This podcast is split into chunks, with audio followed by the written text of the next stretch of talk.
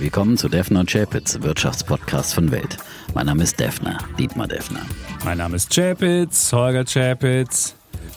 Die im Podcast besprochenen Aktien und Fonds stellen keine spezifischen Kauf- oder Anlageempfehlungen dar. Die Moderatoren und der Verlag haften nicht für etwaige Verluste, die aufgrund der Umsetzung der Gedanken oder Ideen entstehen. Episode 317, liebe Deffner. Und wir kommen vom Gipfel und gehen zum Gipfel. Über allen Gipfeln ist Ruhe. Das ist wahr. Gipfelstürmer sind wir. Ja, herrliche Berge, sonnige Höhen, Bergvagabunden sind treu. Sehr schön gesungen. Es braucht auch so ein bisschen Musik hier am Anfang. Wir sind, zugeben wir es, nach einem langen Tag sind wir etwas müde wie Deutschland. Ja. Der müde Mann Europas. Ja.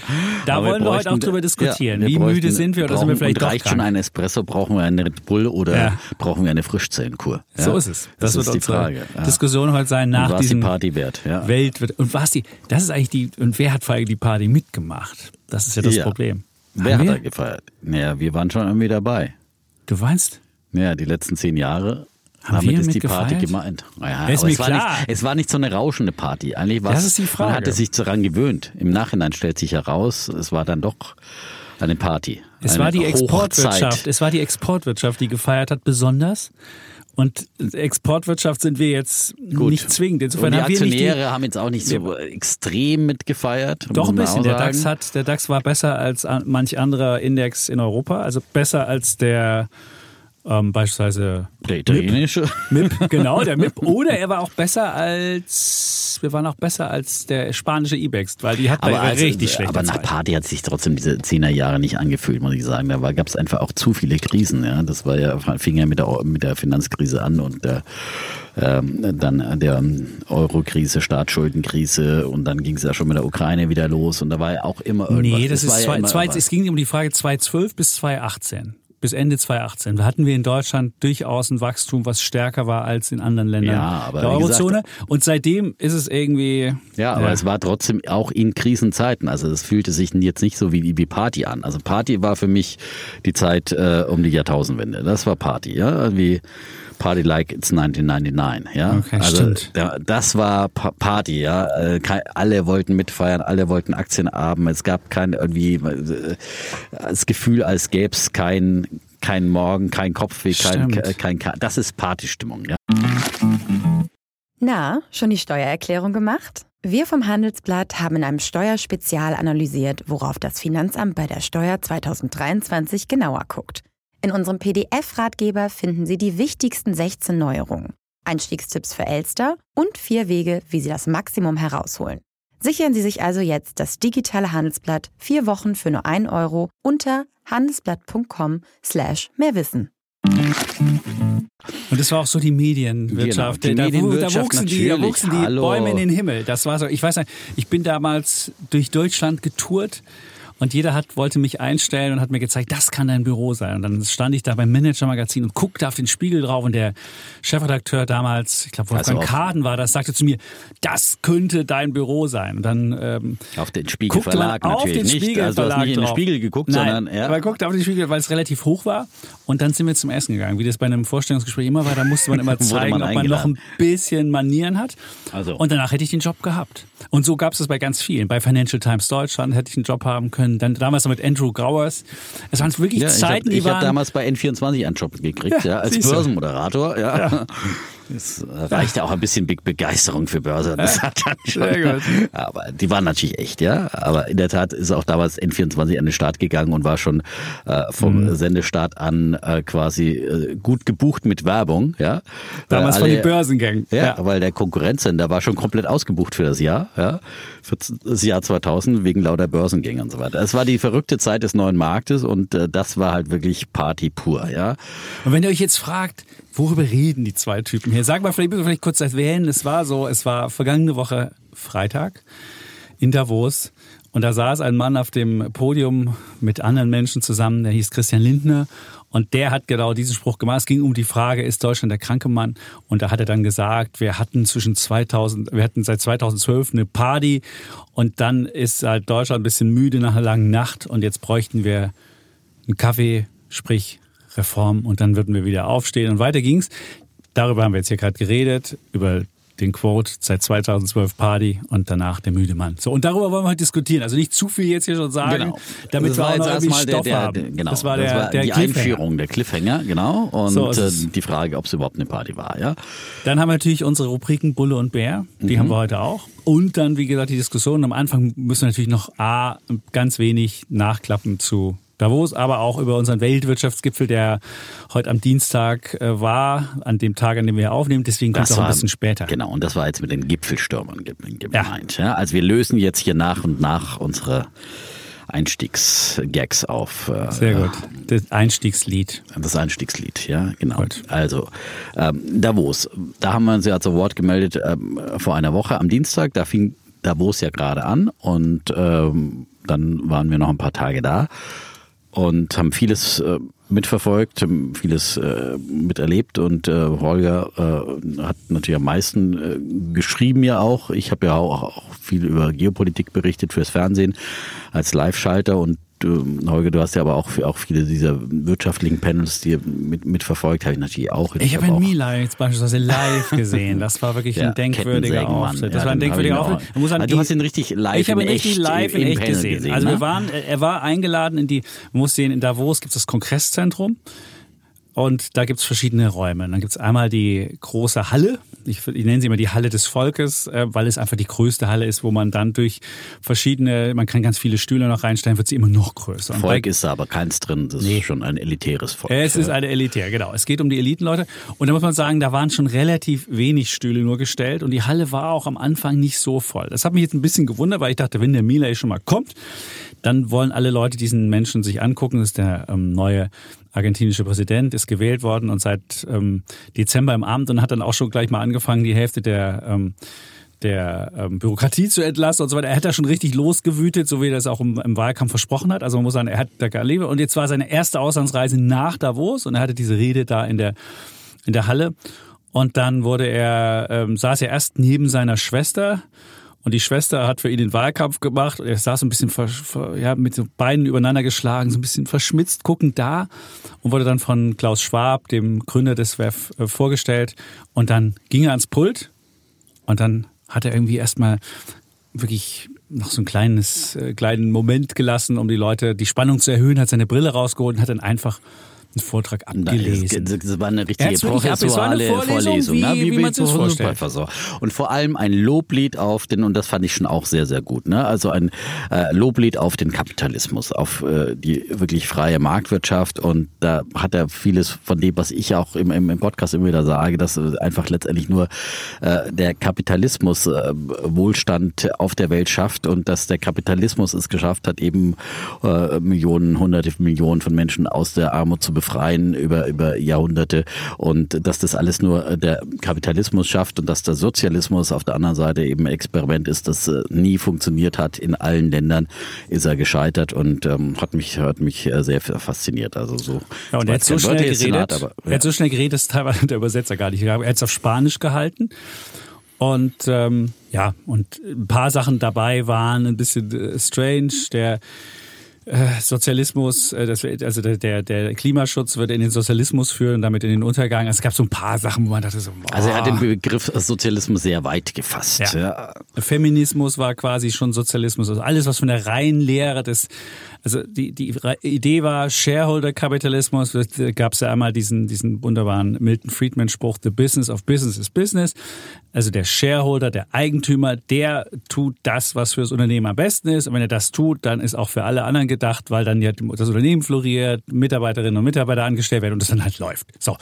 Und dagegen ist ja das Konzept des Stakeholder-Kapitalismus, dass man auch Mitbestimmung hat, Gewerkschaften oder die Kunden mitbestimmen oder andere Anspruchsgruppen wie NGOs oder was auch immer, die alle ein bisschen mitreden. Und das heißt, das ist ja die Idee auch von Davos, dass wenn alle mitreden und man so eine Art kollektiven Kapitalismus hat, dann hat man einen nachhaltigen Kapitalismus, weil der Shareholder-Kapitalismus neigt ja dazu, von Quartal zu Quartal zu denken und dann eben zu kurzfristig zu sein. Und das soll halt damit gelöst werden. Und er hat halt komplett gegen dieses Narrativ des Stakeholder-Kapitalismus gepoltert und hat den Westen gewarnt, hat gesagt, der Westen wäre deswegen so schwach, weil er eine gewisse Abkehr von dieser reinen Lehre gemacht hat und der Westen müsse jetzt sich wieder besinnen auf den reinen Kapitalismus und müsse da wieder zurückfinden, weil sonst wäre er geschwächt und würde die ganzen Sachen, die auf ihn einprasseln, andere Systeme, militärische Mächte, was auch immer, würde er dann nicht abwehren können. So, und das war die Idee. Und dann irgendwann so rief er in die Menge: Es lebe die Freiheit, verdammt! Und dann dachte jeder, was passiert jetzt? Und dann ist einfach die Bühne runtergestolpert. Normalerweise ist es dann so, du stehst dann oben als Staatschef, dann kommt der Schwab auf die Bühne, sagt: Vielen Dank, Sie haben mir die geilste Rede des Lebens gehalten. Mit Ihren 3 Punkten haben Sie die Debatte verlängert. Das hat er beispielsweise bei dem Chinesen gesagt, obwohl der die schlechteste Rede seines Lebens gehalten hat. Aber egal, auf jeden Fall, normalerweise wäre das so gewesen. Aber da war es so, passierte nichts. Er stolperte von der Bühne und dann rannte der gesamte Saal, rannte ihm hinterher. Und das war so eine Mischung aus: Ah, da hat mal jemand was zum Kapitalismus gesagt. Toll, mal jemand, der es auf den Punkt bringt. Aber andere waren auch so ein bisschen, fühlen sich wahrscheinlich auch abgestoßen, wollten einfach mal den Typen mal sehen, was ist so ein Anarchokapitalist, wie sieht der aus? Auf jeden Fall der gesamte Saal rannte diesem Typen hinterher und das war wie so eine ganz komische Sache und alle rannten aus dem Saal und das war der Auftritt von Herrn Milai. Ja, ich fand's auf jeden Fall erfrischend und mal eine neue Idee für ein Land, was ja von Linken und von Rechten in Argentinien ruiniert worden ist. Und insofern, also darauf hat er ja auch hingewiesen, dass Argentinien einst ja auch ein wirklich blühendes Land war, mit eines der größten Volkswirtschaften der Welt sogar. Top 10. Ne? Mhm. Und eigentlich alles hatte eben Rohstoffe, wunderbare Lage, Landwirtschaft, blühende Landwirtschaft, Talente und war eigentlich alles da. Ja, aber Leidenschaft, Tanz. Ja. Und man sieht einfach, also es gibt keine Garantie für die Zukunft. Ja? Das ist also, wenn man selbst beste Voraussetzungen hat und das kann man dann auf alle anwenden. Deswegen ist ja meine Sorge immer wieder so groß, dass in Amerika unter Trump irgendwie wirklich die Dinge sich zum sehr Schlechten verkehren könnten. Da haben wir heute mal wieder dann möglicherweise schon eine Vorentscheidung dann, die kommen könnte für eine Präsidentschaftskandidatur. Ja, stimmt. Würde ich sagen. Ja. Also, wenn er da klar gewinnt, dann meinst du, kann ihn nichts mehr aufhalten? Die Kandidatur wahrscheinlich nicht mehr genommen werden. Okay. So, das ist, wie gesagt, dazu mein Gedanke.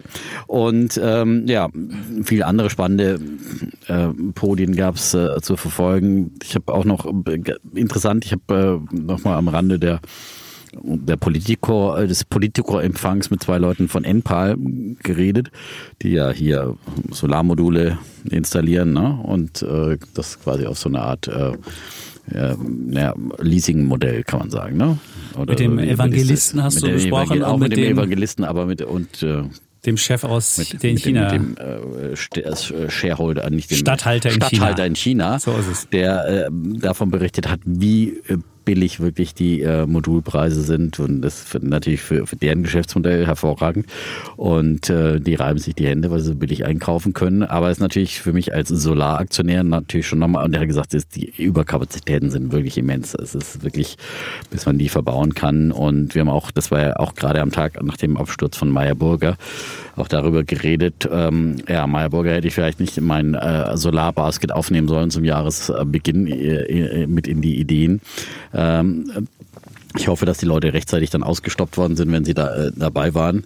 Und erholt sich jetzt aber auch wieder ein bisschen von diesem extremen Absturz, die Aktie. Aber was er gesagt hat, das hat mich wirklich auch zum Nachdenken gebracht, dass halt Meyer Burger zwar immer behauptet hat, sie haben so eine ganz tolle Technologie, und aber er sagt letztendlich ist die bessere Effizienz, die bessere Technologie macht den höheren Preis nicht wett. Und bei Solarzellen, beim Einkauf, das ist einfach eine Commodity, ja. Die schraubst du dir aufs Dach und da kaufst du einfach Effizienz, und da willst du einfach im Prinzip das Effizienteste zum besten Preis haben, und du kaufst ja keinen Mercedes aufs Dach. Also kein Image, wo du dann Meyer Burger draufschreibst, den Nachbar denkt so: Oh wow, der hat aber Meyer Burger, wow, ist bei dem der Reichtum ausgebrochen. Genau, sondern es ist einfach, wie gesagt, einfach so ein Rohstoff im Prinzip nur, und wie so eine normale Dachziegel, ja, da steht auch keine Marke drauf. Wenn du kein Louis Vuitton. Genau. Und das hat mich, glaube ich, weil ich ja immer wieder Meyer Burger ein bisschen geliebäugelt habe und wie gesagt hier auch in den Solarbasket mit aufgenommen hatte zum Jahresanfang. Ich habe sie zurzeit nicht, die Aktie. Und hat ja auch immer überlegt, hole ich sie mir wieder, aber ich glaube, das ist natürlich ein schlagender Argument, dass sie einfach dann gegen China da keine Chancen haben. Und Cinco Solar ist ja auch, die habe ich ja noch, die ist auch massiv verprügelt worden, aber das sind wahrscheinlich halt auch wieder die Gewinner einer gewissen Marktbereinigung, die es dann da gibt, und sind natürlich auch wieder extrem verprügelt worden und holen jetzt auch wieder ein bisschen auf. Also das war nochmal so ein bisschen mein Learning zu Solar, aber bei Enpal auf jeden Fall, da brummt das Geschäft. Und also ich letztendlich die Installateure, die haben den Vorteil, dass sie auch eigene Installateure haben. Das ist natürlich auch wirklich dann weil sie diesen Flaschenhals eben nicht haben, ne? Weil sie nicht sozusagen irgendwelche Handwerksfirmen dann betteln müssen, dass sie für sie was installieren, sondern weil sie da eigene Leute haben. Ja, die werben übrigens auch bei Weltfernsehen, das nochmal als kleinen Interessenskonfliktshinweis, ja, aber deswegen habe ich nicht mit ihnen geredet, aber stimmt, man kommt da einfach mit Leuten ins Gespräch und Dann war da halt Enpal und andere Menschen auch, die wir da getroffen haben. Und dann war heute Weltwirtschaftsgipfel. Ja.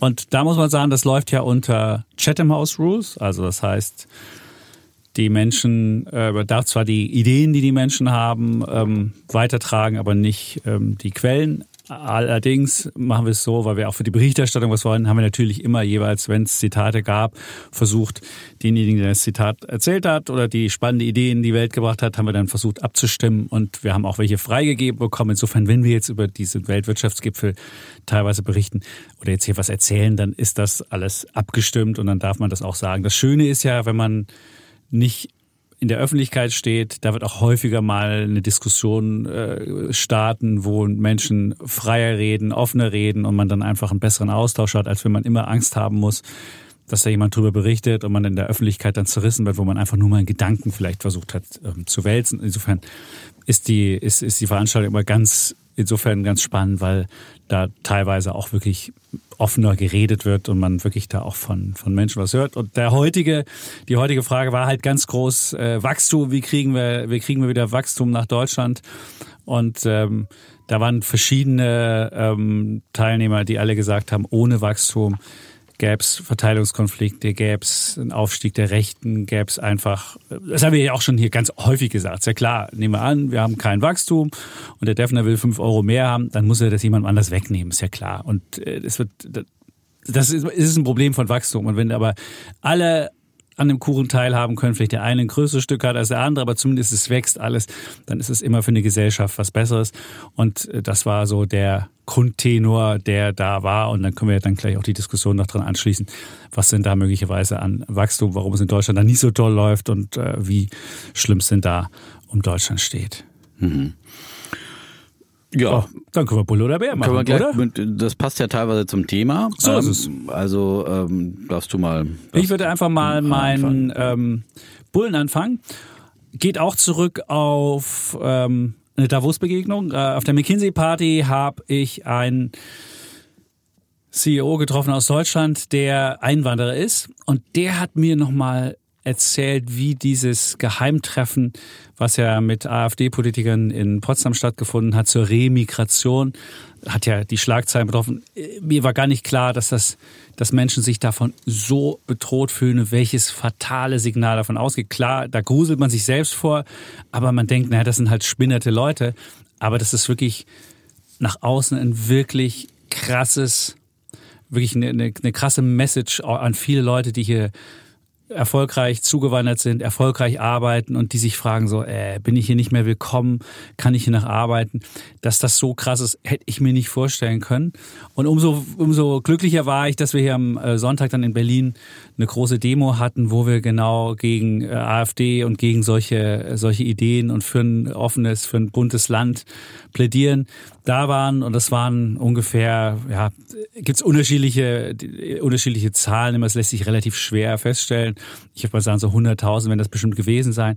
Und das ist halt wirklich, da ist man zusammen, geht auf die Straße, setzt ein Signal. Na klar, ist jetzt einmal einen Sonntag raustreten und dann nichts weitermachen, das ist natürlich zu wenig.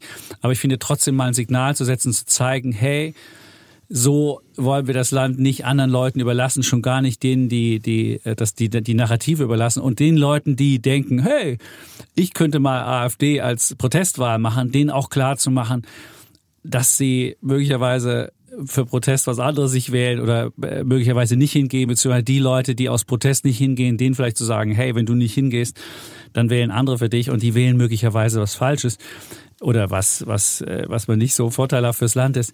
Das fand ich spannend, und dann standen Leute zusammen. Na klar, gibt es da immer auch Gruppen, die auf diesen Demos sprechen, wo man jetzt nicht mit jedem Wort übereinstimmt und dann denkt so, ja, alle Grenzen aufmachen, kommt rein, Bleiberecht für alle. Das wäre jetzt auch nicht mein Modell. Ich finde schon, man muss eine Zuwanderung machen, die man zumindest das Gefühl hat, dass sie unter Kontrolle ist und dass man nicht jeden ins Land lässt und jeden willkommen heißt. Aber ich finde, die größere Idee, gegen rechts zu demonstrieren, da ist mir das egal, ob da Menschen auch komische Slogans rufen. Also ich finde auch, ganz Berlin hasst die AfD. Dann haben die Leute gerufen.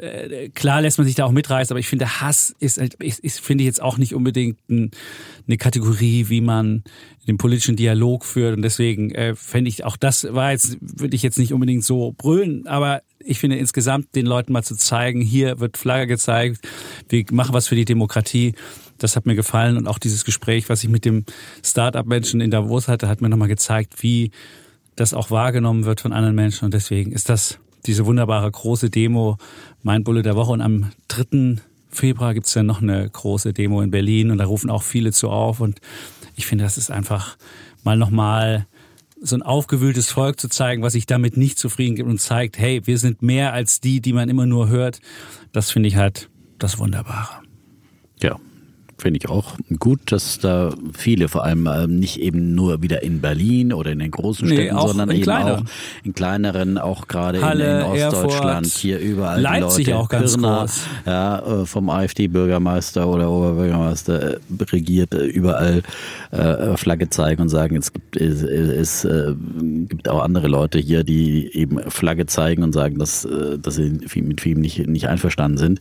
Und ich finde eben auch, was du sagst, muss man auch aufpassen, dass man die Leute nicht ausgrenzt. Es gibt natürlich viele AfD-Wähler, die machen da irgendwie, keine Ahnung, aus Protest oder Unwissenheit oder was auch immer. Und eben sehr wichtig, es geht ja darum, die Menschen auch wieder zurückzugewinnen, ja, ins demokratische Lager, und zu sagen, hallo, Demokratie ist halt auch wirklich ein Kampf mit Kompromissen. Und wenn da einer immer die einfachen Lösungen verspricht, dann ist es halt zu einfach. So funktioniert halt einfach Demokratie nicht. Und nur aus Wut und aus Protest irgendwo sein Kreuz zu machen und mit solchen Konsequenzen.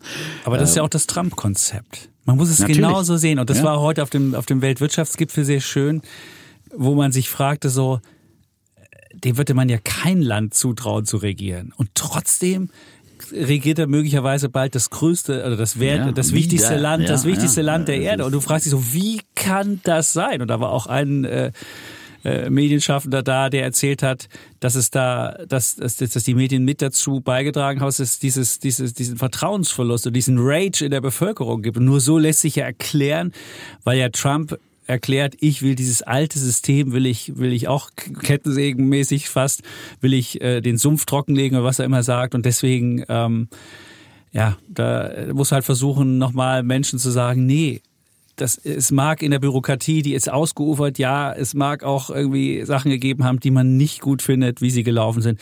Aber so eine einfache Lösung, einfach sagen, ja, ich mache das alles kaputt. Es gibt überhaupt keine Institutionen mehr oder keine klare Politik. Das finde ich. Ja, vor allem, wie gesagt, das hatte ich auch schon vor geraumer Zeit gesagt, dass in dieser zweiten Amtszeit Trump einfach viel, viel mehr aufdrehen wird und nicht mehr so gemäßigt sein wird wie in der ersten, sondern in der ersten Amtszeit im neuen Spiegel kann man das auch wirklich gut nachlesen, sozusagen ein Szenario für seine Diktatur quasi, dass er halt da von Anfang an irgendwie auch die Verwaltung komplett austauschen will und also quasi alles als politische Beamte bezeichnen und die dann richtig Säuberungsaktion quasi da durchführt, nur noch Getreue hinsetzt. Beim letzten Mal war es immer so, da gab es ja immer noch wirklich vernünftige Leute in seiner Regierung. Nee, er hat das letzte Mal nicht gedacht, dass er rankommt. Genau. Deswegen gab es ja diesen Plan keine nicht. Leute, genau. Und dann diesmal haben die anderen Leute und ein Think Tank eigenen, America First. Und die haben ihn gebremst und die konnten ihm teilweise, da war ein Beispiel, dass einer ihm ein Dekret vom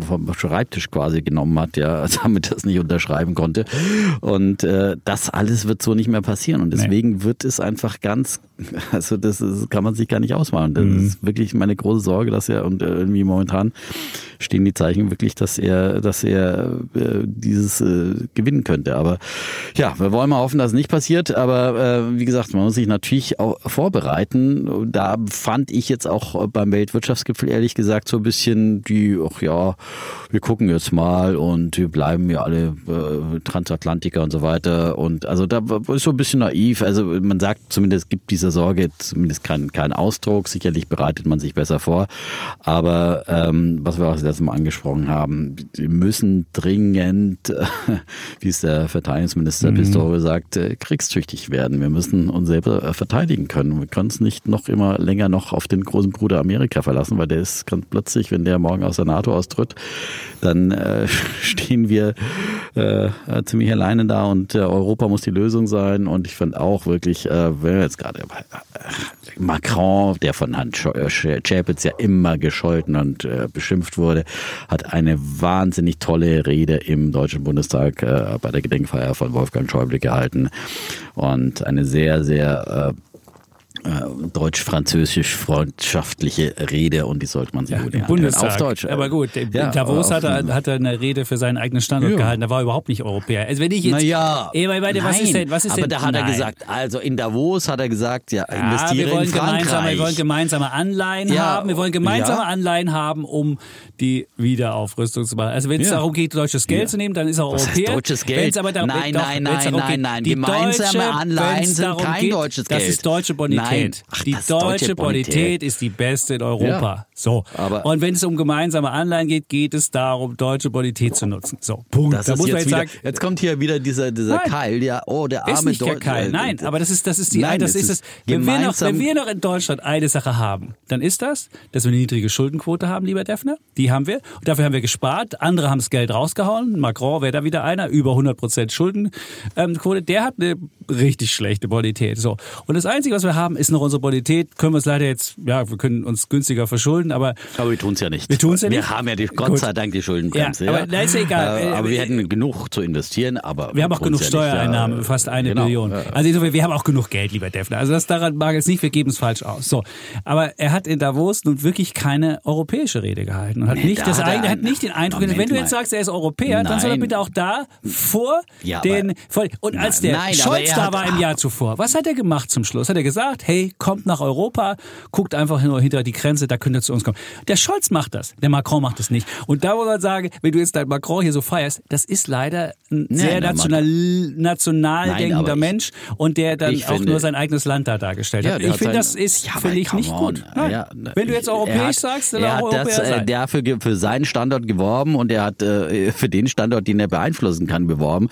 Und wenn es Frankreich gut geht, dann geht es auch Europa gut. Und wenn es Deutschland gut geht, geht es auch Europa gut. Das müssen wir endlich mal kapieren. Und nicht immer dieses Gegeneinander und dieses, wenn wir gemeinsame Anleihen hätten, dann würde ganz Europa mehr davon profitieren, weil der Euro stärker wäre, weil er eine wirkliche... Willst du mich verarschen? Glaubst du ernsthaft? Ja. Wenn alle auf unsere Bonität Schulden machen können. Du tust gerade so, als würden die auf unseren Zettel anschreiben. Das ist eine gemeinsame Anleihe. Wenn du gemeinsame Schulden die muss man ganz klar begrenzen. Wenn es keine Regeln gibt. Du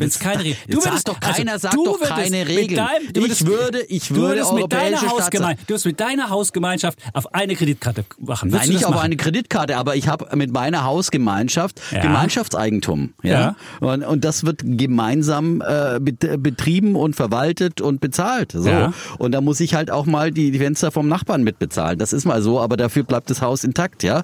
Und da pfeift es nirgends rein. So funktioniert eine Hausgemeinschaft. Nicht, dass ich auf seine Kredit Kreditkarte einkaufe. Aber ja, dass wir ein gemeinsames Haus gemeinsam erhalten und investieren und gut erhalten und ja, und wenn wir da gemeinsam haften, dann ist das auch eine ganz andere Geschichte, als wenn das einer alleine unterhalten muss. Ja? Aber du willst nicht dafür haften, dass er irgendwie, weiß ich nicht, Schulgeld für seine Kinder bezahlt oder andere Sachen macht. Und das wäre genau eine gemeinsame Anleihen. Aber gemeinsame, eine europäische Armee, die wir gemeinsam aufbauen könnten. Und am Ende müssen wir die Franzosen nämlich anbetten und bitte gib uns mal einen atomaren Schutzschirm, ja, weil wir da nackt dastehen, ja. Also da würde ich schon mal ein bisschen so. Und Macron hat so recht darauf hingewiesen, was er alles erfolgreich gemacht hat, Reformen, die wir auch schon lange mal diskutiert haben, wo Schäpitz Macron verspricht immer nicht, er liefert nicht. Er hat geliefert und zwar gegen enorme Widerstände. Wir haben ja auch die Demonstrationen in Frankreich immer gesehen. Er hat die Renteneintrittsalter erhöht. Er hat Arbeitsmarktreformen gemacht. Wer liegt vorne in Frankreich? Start-ups. Wer liegt gerade in Frankreich vorne, Deffner? Bist du wirklich so blind? Er hat die Demokratie mit Füßen getreten, hat mit irgendwelchen Dekreten irgendwie agiert und hat die Leute nicht mitgenommen. Und wenn du jetzt mal guckst, wer da vorne liegt. Also wer jetzt vorne liegt in Frankreich? Gerhard Schröder hat auch die Leute nicht mitgenommen, aber er hat was Vernünftiges fürs Land gemacht. Wer die Leute nicht mitnimmt, dann hast du das nächste Mal Frau Le Pen. Ja, wer die Leute nicht haben, gut. Wer die Leute nicht mitnimmt, macht halt immer nur Populismus und macht immer nur Sachen, die nicht wehtun. Ja? Nein, das habe ich doch gar nicht gesagt. Aber du musst es schon noch nicht mitnehmen. Das hat Merkel genau gemacht, 10 Jahre lang. Ja? Und hat immer nur das Fähnchen in den Wind gehängt oder 16 Jahre lang und hat gesagt, okay, dann wollen jetzt alle also keinen Atomstrom mehr, dann machen wir eben keinen Atomstrom mehr. Ihr wollt also keine Reformen, die tun euch weh, dann wollen wir euch nicht wehtun. So, das ist nicht mitnehmen. Das ist noch kein Populismus, aber das ist sozusagen und stärker noch den Leuten. Und Macron hat genau, wie gesagt, er hat Reformen gemacht gegen den Widerstand, so wie damals Schröder mit der Agenda 2010. Von diesen Erfolgen hat unser Land lange gelebt, ja, und danach gab es keine Reformen mehr, ja. Und 110% Schuldenquote in Frankreich. Schön groß. Bitte. Kann man machen. Klar, dass du dann natürlich mit Geld halt viel agiert. Ja, kann man machen. Würde ich jetzt nicht Reform nennen, wenn du ganz viel Schulden machst, aber wenn du sagst... Ich habe nicht gesagt, dass Schulden machen ist Reform. Ich habe gesagt, er hat Arbeitsmarktreformen gemacht, er hat Rentenreformen gemacht. So, und das ist nämlich, was wir in Deutschland nicht machen. Der Kanzler hat ja heute auch wieder gesagt, also Renteneintrittserhalte wird auf keinen Fall angetastet, ja. Das ist ja so, wird in Stein gemeißelt. In Frankreich war das Renteneintrittsalter in den 50ern. Ja, es war teilweise bei einzelnen Berufsgruppen teilweise bei Bundeswehroffizieren. Aber es war natürlich niedriger als in Deutschland, deswegen war ja auch Handlungsbedarf, aber das ist ja, aber er hat es ja auch erkannt und gemacht und gegen den Widerstand, und das ist für mich gute Politik, ja, dass man eben auch gegen den Widerstand Dinge, die wichtig und richtig sind, Reformen macht, weil sonst gibt es einfach keine Reform, weil immer wieder jemand aufschreit, ja, und natürlich marschiert der Bauer auf die Straße, sagt, oh, meine Agrardieselsubvention, ja, als wäre es das irgendwie, also ich meine, das ist eine Subvention, die er vom Staat kriegt, von anderen Steuerzahlern, als wäre das irgendwas selbst erwirtschaftetes, also als wäre das ein Grundrecht, ja, also das ist, ja, und solche Aufschrei gibt es immer wieder und deswegen... Hat er Agrarsubventionen gemacht?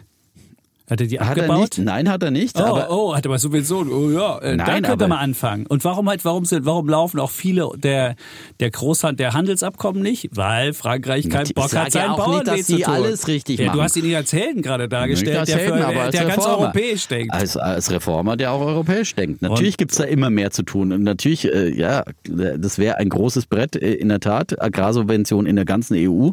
Ja, und da ist natürlich Frankreich der große Bremser. Ja, davon profitieren ja auch wieder die deutschen Bauern, aber wir sehen ja, wie die deutschen Bauern, die Franzosen gehen ja auch schon wieder auf die Straße, das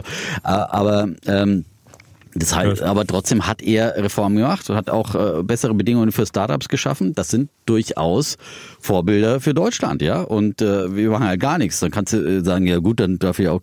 wir haben Einwanderungsgesetz immerhin gemacht. Ja gut, das ist gut. Das haben wir gemacht. Wir haben jetzt...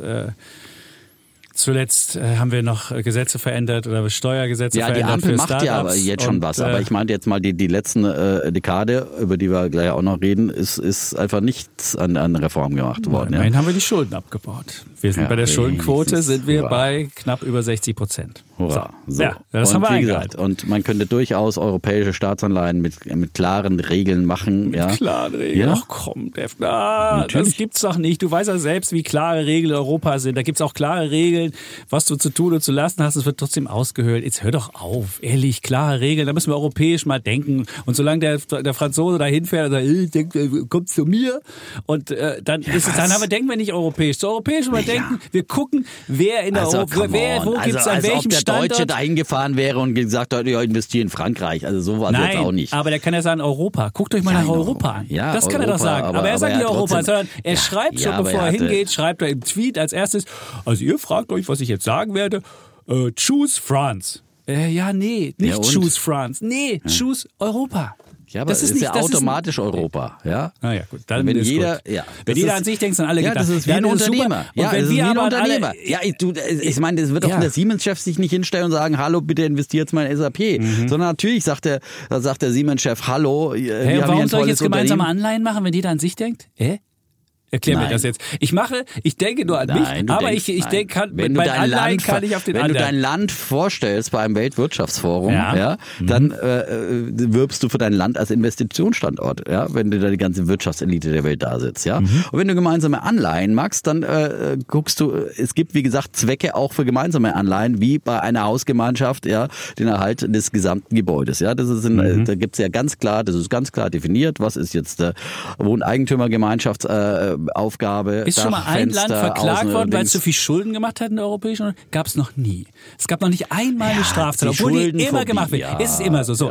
Und jetzt sagst du, wenn in der Hausgemeinschaft das passiert, dann wirst du auch in der Hausgemeinschaft mal eine Klage anstrengen. Also man gemeinsame Aufgaben noch gemeinsam finanzieren könnte. Anstatt dass jeder sein eigenes Heer hat, das wieder nicht kompatibel ist, ja, wenn wir gemeinsam Europa verteidigen wollen. Und da haben wir ja auch Abstimmungen und gewisse Schutz. Du glaubst also, Frankreich würde, wir machen jetzt gemeinsam Anleihen, da würde Frankreich sagen, wisst ihr habt den Rheinmetall, Mann, das läuft so super. Lasst uns mal bei Rheinmetall alle Panzer für Europa bestellen. Das würden die Franzosen nie machen. Die Franzosen denken viel zu sehr an sich. Die sagen, oh bitte, da haben wir doch Thales und da haben wir doch den und den und den und den und machen das sonst was. Dann bestellen wir das bei Thales und bei Rheinmetall. Aber das wäre europäisch gedacht und nicht so wie bei Airbus. Da hat der eine hat die Landebahn, da muss der Flügel von A nach B gefahren werden. Da siehst du es doch an Airbus, siehst du doch sehr schön, wie europäisch das gemacht wird. Ist jetzt erfolgreich, weil Boeing noch schlechter ist. Was ist jetzt erfolgreicher, Airbus oder Boeing? Also bitte. Ja. Aber trotzdem siehst du da, wie europäisch gedacht wird. Da kriegt der eine das, der andere das und das viel und dies und das. Aber das passt jetzt auch nicht. Europa. Was passt jetzt? Nein. Wenn du gemeinsame Anleihen hast. Wenn du gemeinsame Anleihen hast, musst du europäisch denken. Ja, dir passt nicht, dass man bei Rheinmetall bestellt, aber dir passt auch nicht, dass man bei Airbus bestellt. Nein. Also das ist hab ich überhaupt nicht. Ich habe nur gesagt, bevor du gemeinsam für eine Sache haftest, will ich gemeinsam eine Sache denken, bringen wir will den Geist da haben, will den Geist da haben und will das haben. Und ich will nicht vorher sagen, machen wir erstmal so, jeder denkt erstmal national und dann machen wir gemeinsame Anleihen und dann geht's los. Und der die am meisten profitiert davon, ist der die höchste Schuldenquote schon mal hat. Das ist schon mal der erste Punkt. Da sage ich schon mal, du gehst schon mal in die Geschichte rein. Der Schuldensühner. Aber ist doch so. Ja, ist doch so. Ja, ist doch so. Wenn du jetzt 2 Prozentpunkte mehr bezahlst, oder mittlerweile ist ja Italien nur 1,5 Prozentpunkte mehr. Das heißt doch nicht, dass alle nationalen Anleihen dann den gleichen Zins haben, bloß weil die gemeinsam begrenzte europäische Staatsanleihen, ja, für einen begrenzten Zweck. Das heißt, das heißt ja nicht, dass die alle anderen. Aber das haben wir doch schon mit Next Europe. Haben wir doch schon. Ja, aber da kann man ja noch ein bisschen was machen. So, und das ist ein sehr kleiner Teil. Und haben wir jetzt gleiche Zinssätze in Europa, nachdem wir das haben, oder haben wir es nicht? Ja, haben wir noch große Zinsunterschiede zwischen Deutschland und Italien oder haben wir es nicht? Also es ist ja 1,5%. Wenn du sagst, wir haben das schon, warum diskutieren wir hier überhaupt noch? Wir haben teilweise für dieses Next Europa, aber auch da ist es so, Deutschland geht es am schlechtesten und Deutschland ist der größte Nettozahler. Das ist doch auch wieder der Treppenwitz. Ja. Nein, aber es ist doch so. Nein, warum geht es Deutschland so schlecht? Weil wir zu viele Schulden haben. Nehmen wir an, wir hätten Next Europe gemacht. Und ein anderes Land wäre abgekackt, wie Deutschland das jetzt getan hat. Wir sind die einzige G7-Ökonomie mit einem Minuswachstum 2023. So, das zum einen. Genau. Und glaubst du ernsthaft, dann wäre das andere Land gekommen und wäre der größte. Dafür sind wir der super Streber und haben die geringste Schuldenquote. Danke, super, tolles Deutschland. Wir haben die höchsten Nettozahler für Next Generation EU, weil wir eigentlich, weil wir die größten Profiteure waren. Volkswirtschaft sind. Nee.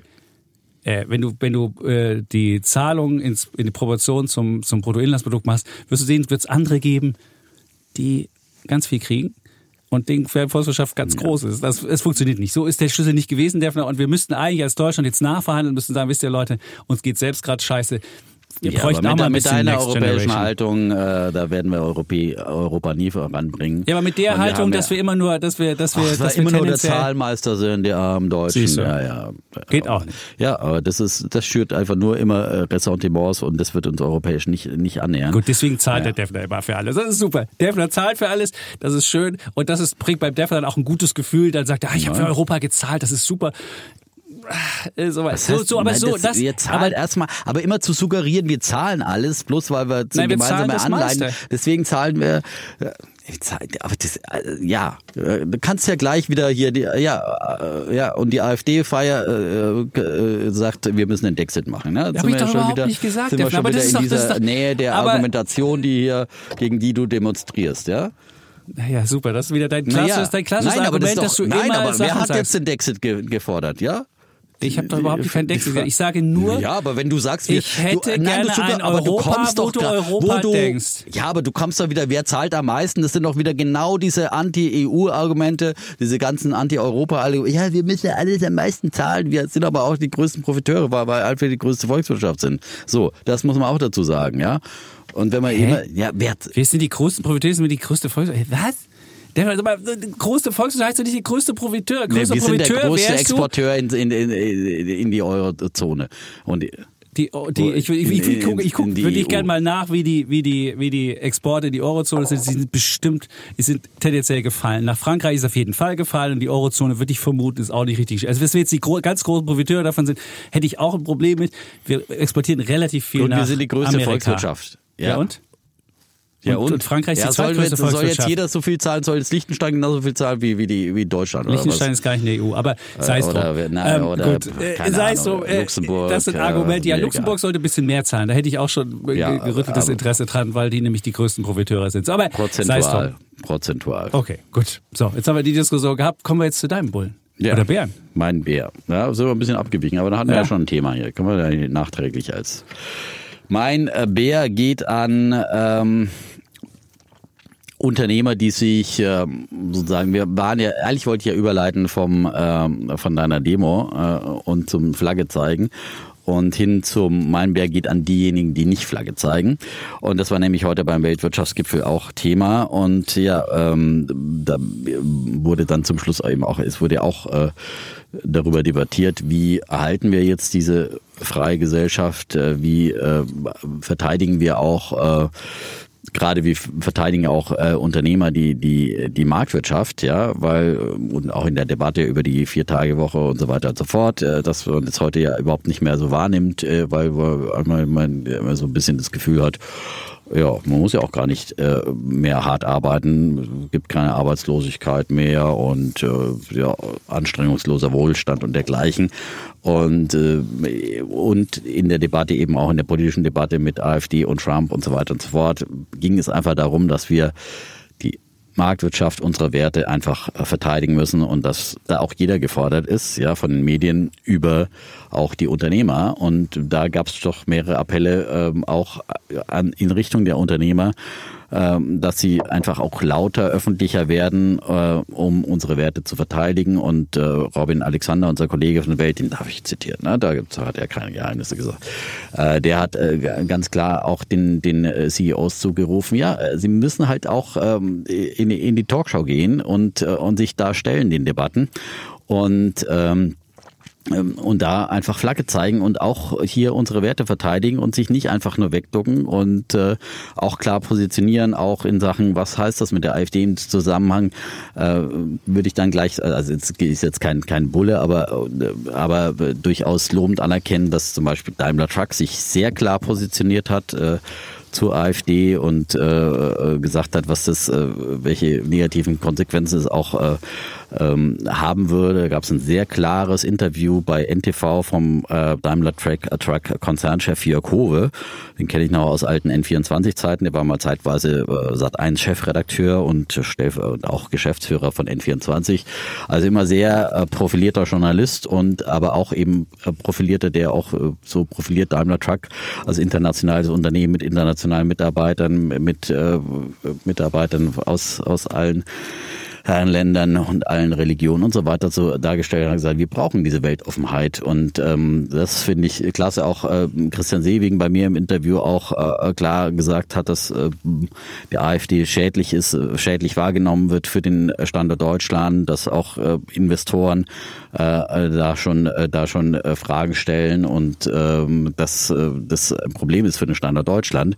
Und ich finde, und solche Unternehmer brauchen wir, die zu solchen Themen Stellung nehmen, die überhaupt sich quasi stellen, den Fragen und sich nicht wegducken. Und mein Bär geht in dem Zusammenhang eben an andere Unternehmen. Ich habe nämlich sehr, sehr viele von den DAX-Chefs angefragt im Zuge des Weltwirtschaftsgipfels und sehr häufig dann mit Pressestellen hin und her geschrieben und immer wieder gesagt, ja gut, ich verstehe, wenn ihr Quiet Period habt, das ist so ein Zeitraum, bevor man seine Zahlen veröffentlicht, da darf man da nicht über das Unternehmen selbst sprechen, habe ich Verständnis dafür, dann sage ich, gut, das Weltwirtschaftsgipfel ist sowieso ein Zusammentreffen mit Politik, dann lasst uns doch über Themen wie Wirtschaftspolitik und Standort Deutschland und KI sprechen. Wir müssen jetzt nicht über eure Erwartungen an das Jahr sprechen und über irgendwelche Zahlen oder was auch immer, Geschäftsentwicklungen.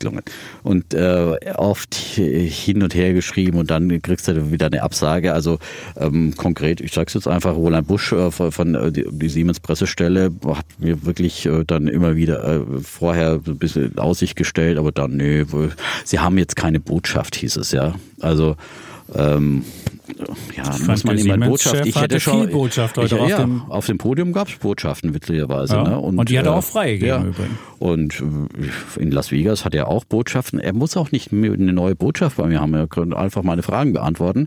Und ich hätte schon gerne gehört, was er zum eben Standort Deutschland, zur Wirtschaftspolitik, zur AfD und so weiter. Und kann ja auch dann die Regierung kritisieren. Aber ich finde, das gehört dazu. Ja? Und Ola Källenius das Gleiche. Da gibt es dann auch die Ausrede, ach ja, keine Zeit und überhaupt und jetzt wollen sie nicht kein Interview geben. So, ein bisschen in der freien Gesellschaft muss man auch nicht, aber ich finde dieses Wegducken, das man eben häufig hat und dann wird dann gesagt, ja, kannst ja den Siemens-Chef hier in der Hauptversammlung interviewen, ja super. Wo er dann schon sowieso eine große Rede hält und 20.000 andere Interviews gibt, die sich dann die versenden sozusagen. Also es reicht nicht zu sagen, einmal an Weihnachten, da packe ich meine große Botschaft aus und das war's dann für den Rest des Jahres, sondern man muss einfach auch präsent bleiben. Da lobe ich mir dann in dem Zusammenhang auch wieder Joe Kaiser, den ehemaligen Siemens-Chef und jetzigen Siemens-Aufsichtsrat, der hat mir in Davos ein Interview gegeben und Joe Kaiser ist halt ein Klartextmann, ja, der sagt einfach, was Sache ist, hat jetzt auch gerade wieder zur AfD nochmal klar sich positioniert, hat aber auch genauso die Ampel deutlich kritisiert bei mir, auch im Interview, kann man sich auch bei Welt.de nochmal anhören und ich habe ihn gefragt, wie sind die Reaktionen hier? Und er hat gesagt, hey, die fragen mich immer, hey Joe, was ist da los bei dir in Deutschland, ja? Wir brauchen mehr solche Klartextredner und ich habe dann auch mit Rolf Buch noch in dem Zusammenhang, der mir ein Interview gegeben hat, dafür gibt es gleich nochmal einen Bullen der Woche, das warte ich gleich, aber Rolf Buch, der Vonovia-Chef, und er hat gesagt, ja, warum, an den musste ich auch lange hinbetteln, dass er mir mal ein Interview gegeben hat und es geht ja immer dann auch über die Pressesprecher und ja, dann sagte er, ja gut, es ist halt einfach ein asymmetrisches Risiko für uns Konzernchefs, weil wir haben natürlich immer viel zu verlieren in solch einem Interview, mal ein falsches Wort, ein falsches Zitat und entweder ein Kurs rauscht ab, da kriegst du Ärger mit dem Aufsichtsrat oder was auch immer, wirst von der Presse verprügelt und vor allem vor Talkshows haben sie besonders Angst, weil natürlich, gut, ich verstehe auch, wenn man jetzt einem Aktivisten gegenüber sitzt, da kannst du einfach nur verlieren, weil da kann er ja auch nicht adäquat vielleicht immer antworten, was auch immer. Aber trotzdem, ich finde, die öffentliche Debatte ist wichtig, der muss man sich stellen, wir führen sie hier auch, ja. manchmal auch leidenschaftlich, wie eben. Und aber ich, wie gesagt, wir sind hier Freunde der freien Rede und das, aber da gehören eben auch die Seiten dazu. Wir können nicht das öffentliche, die öffentliche Debatte immer nur den anderen überlassen und die Unternehmer. Und deswegen ist ein Teil dessen, dass Wirtschaft, Unternehmertum, Start-up-Kultur, Risiko und so weiter in Deutschland einfach nicht mehr wirklich wahrgenommen werden, ist, weil sich die Unternehmer auch rar machen. Ja? Einer der wenigen, war Wolfgang Krupp, der GEMA-Chef, der durch die Talkshows immer getingelt ist, ja? Beliebter Gast auch. Aber viele andere, wie gesagt, machen sich rar und für die, die sich rar machen, gibt es den Bär der Woche. Sehr schön. Und wenn eine Welt immer politischer wird? Genau. Politisiert. Dann müssen auch Menschen, die in der Wirtschaft arbeiten und ja mit der Politik ja auch, von der Politik ja auch, ja, ich würde ja sogar sagen, das ist so eine Schicksalsgemeinschaft, gerade Politik und Wirtschaft. Und da finde ich, da kann die Politik zu den Wirtschaftern sagen, ey, wie haltet ihr es mit Standort Deutschland? Müsst ihr sofort weggehen oder weiß ich nicht. Und auf der anderen Seite muss aber auch die Wirtschaft dann irgendwie Stellung beziehen, was sie von den politischen Verhältnissen hält. Insofern halte ich das schon für wichtig und vor allem auch für Menschen, die in Deutschland leben. Klar, wenn jetzt jemand hart rechts ist oder wenn jemand hart AfD wählt, dann wird der natürlich auch nicht von einem Unternehmenschef irgendwie erreicht oder werden die auch nicht sagen, oh klar, dann wähle ich halt was anderes. Aber es gibt ja viele Leute, die einfach wirklich denken, so eine Wut und dann mache ich das und sich gar nicht richtig klar darüber sind, dass es möglicherweise Arbeitsplätze kostet oder dass es eigentlich nicht die Lösung ist. Und insofern, finde ich, sollte man da mal mehr auch gerade in so einer... Robin Alexander hat als schönes Beispiel beschrieben, dieses Beispiel, wie es damals zur Energiewende kam, natürlich unter dem Eindruck von Fukushima hat sich ja das Blatt komplett gewendet in Deutschland und plötzlich war da diese Massenangst, fast Panik eben vor atomaren Zwischenfällen und deswegen gab es ja dann diese den Atomausstieg oder beziehungsweise die zweite Atomwende, weil man hat ja den Ausstieg aus dem Ausstieg wieder rückgängig gemacht und dann hatte Merkel gesagt, ja, so, und jetzt hier, die Grünen saßen ihr im Nacken und die öffentliche Stimmung war einfach, oh Gott, Angst vor Atomkraft, und deswegen hat sich die öffentliche Meinung damals so gewendet und Robin Alexander sagt ja, ihr habt zwar immer Zugang zu den Politikern und sprecht mit denen, aber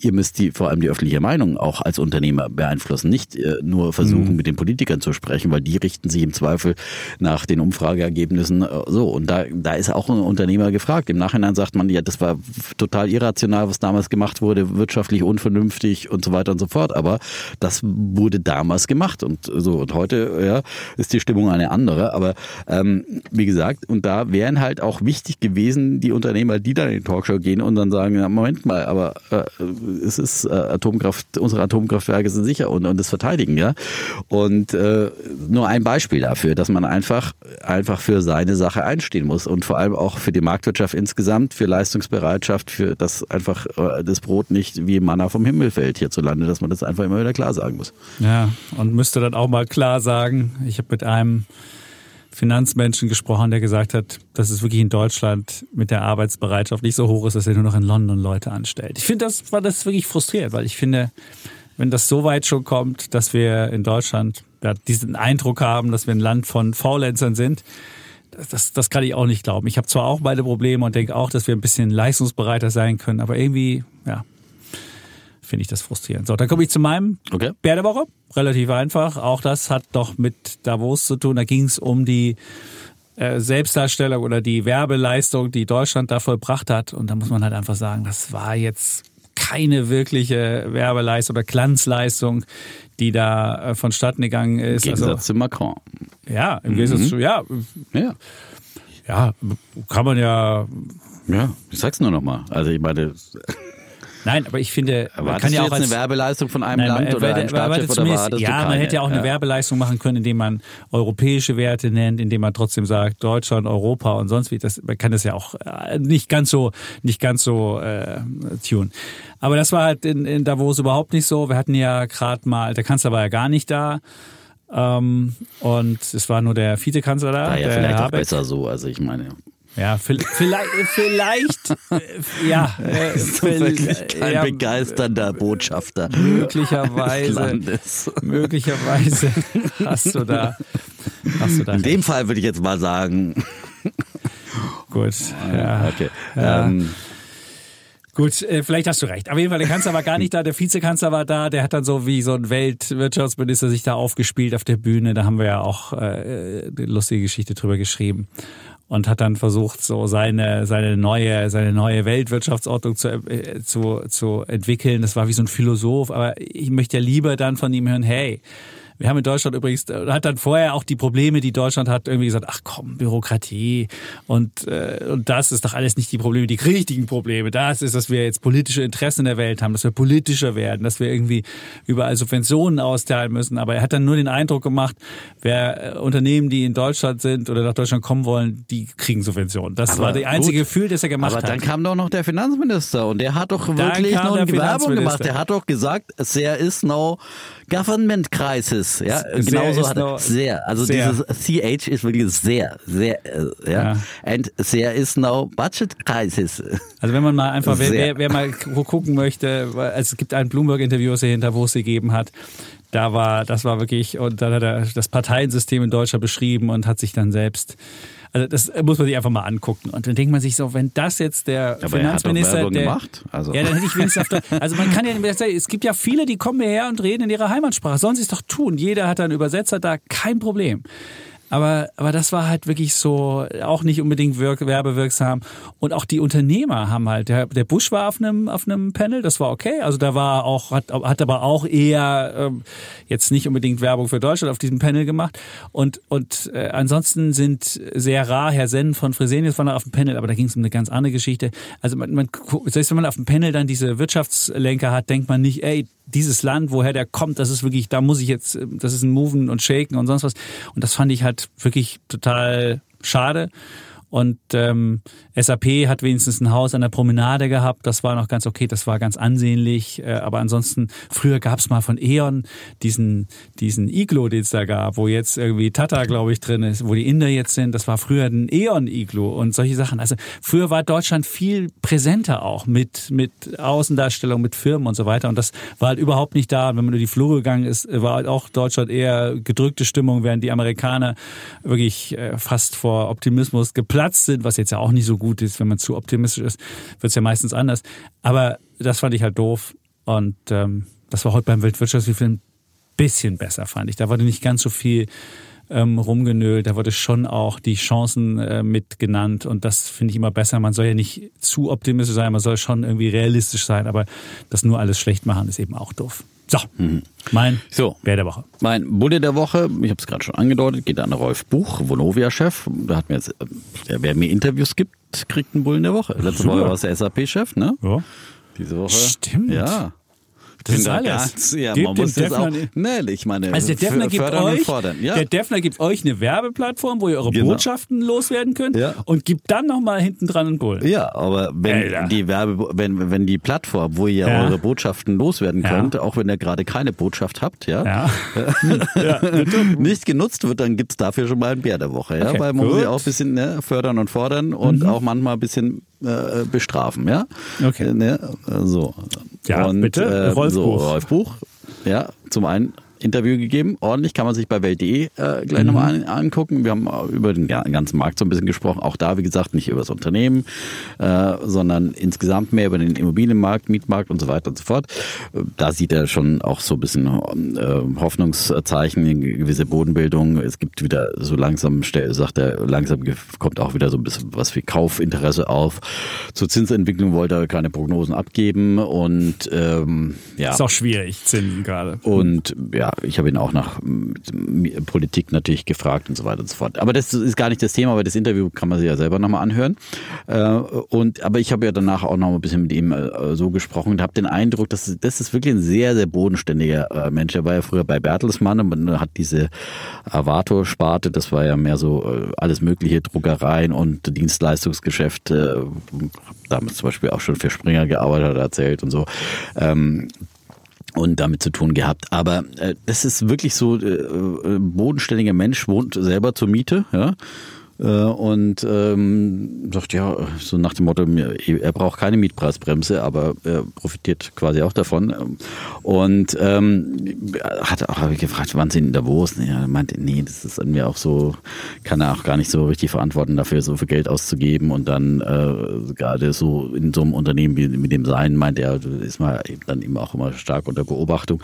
Also das ist wirklich sehr und hat auch so zur Mietpolitik, dachte halt, okay, wie gesagt, das war im Hintergrund danach Gespräch, aber jetzt nicht kein Verfechter, der jetzt sagt, wir müssen die Mietpreisbremse abschaffen, damit ich meine Rendite erhöhe, sondern hat das ganz klar gesehen, dass das zu so Forderungen, wie ich ja immer aufstelle, ne? Und sage, wir brauchen ja mehr Freiheit im Mietmarkt, das würde dem nicht über die Lippen kommen, weil er sagt, weil er dann auch eben die sozialen, politischen Folgen sieht, wenn es hier quasi eine schnelle Abschaffung gäbe. Seine Autos einfach angezündet. Das ist wie Deutsche Wohnen. Die wurden auch irgendwann, das war irgendwann ein Hassobjekt. Ja, ja. Das ist halt in Deutschland etwas aber strange. Also von daher. Rolf Buch, sehr bodenständiger Mensch und angenehmer Interviewpartner und gerne das Interview anschauen. Ja, und die Aktie ist jetzt auch wieder richtig gut gelaufen zum Schluss. Der war ja richtig großer Outperformer, bis irgendwann die Zinswende kam, 2021.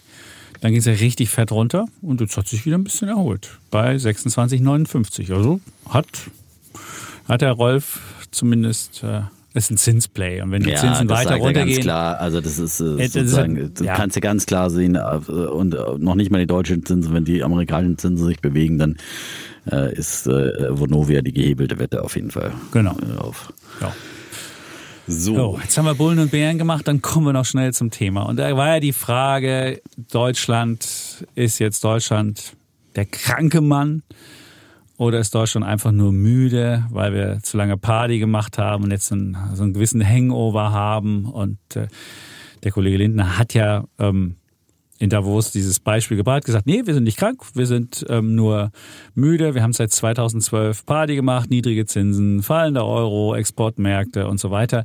Und die Frage ist jetzt, brauchen wir wirklich nur einen Kaffee? Und mit dem Kaffee, das meint er natürlich, dass es Strukturreformen sind, aber es klang einfach wirklich so, naja, ein paar Reformen und dann läuft das schon wieder. Und da würde ich sagen, das war jetzt schon in meinen Augen sehr euphemistisch und ich habe einfach mal ein paar Daten rausgesucht, die zeigen, wie schlecht es eigentlich um Deutschland steht. Und wenn man eine Zahl guckt, dann ist Potenzialwachstum. Ja, Potenzialwachstum ist ja immer, man guckt, wie viele Leute hat ein Land und wie ist der Output von den Leuten. Und dann kann man ja einfach demografische Effekte kann man ja relativ gut vorhersehen und kann auch voraussagen, wie jetzt eine wie Produktivität sich entwickelt. Und da sieht man halt, dass Deutschland jetzt, wenn keine Reformen sind und man nicht irgendwie entweder noch eine cleverere Einwanderungspolitik macht oder aber wir es schaffen, die Produktivität zu erhöhen oder wir es schaffen, dass Menschen wieder freiwillig oder freudig mehr arbeiten,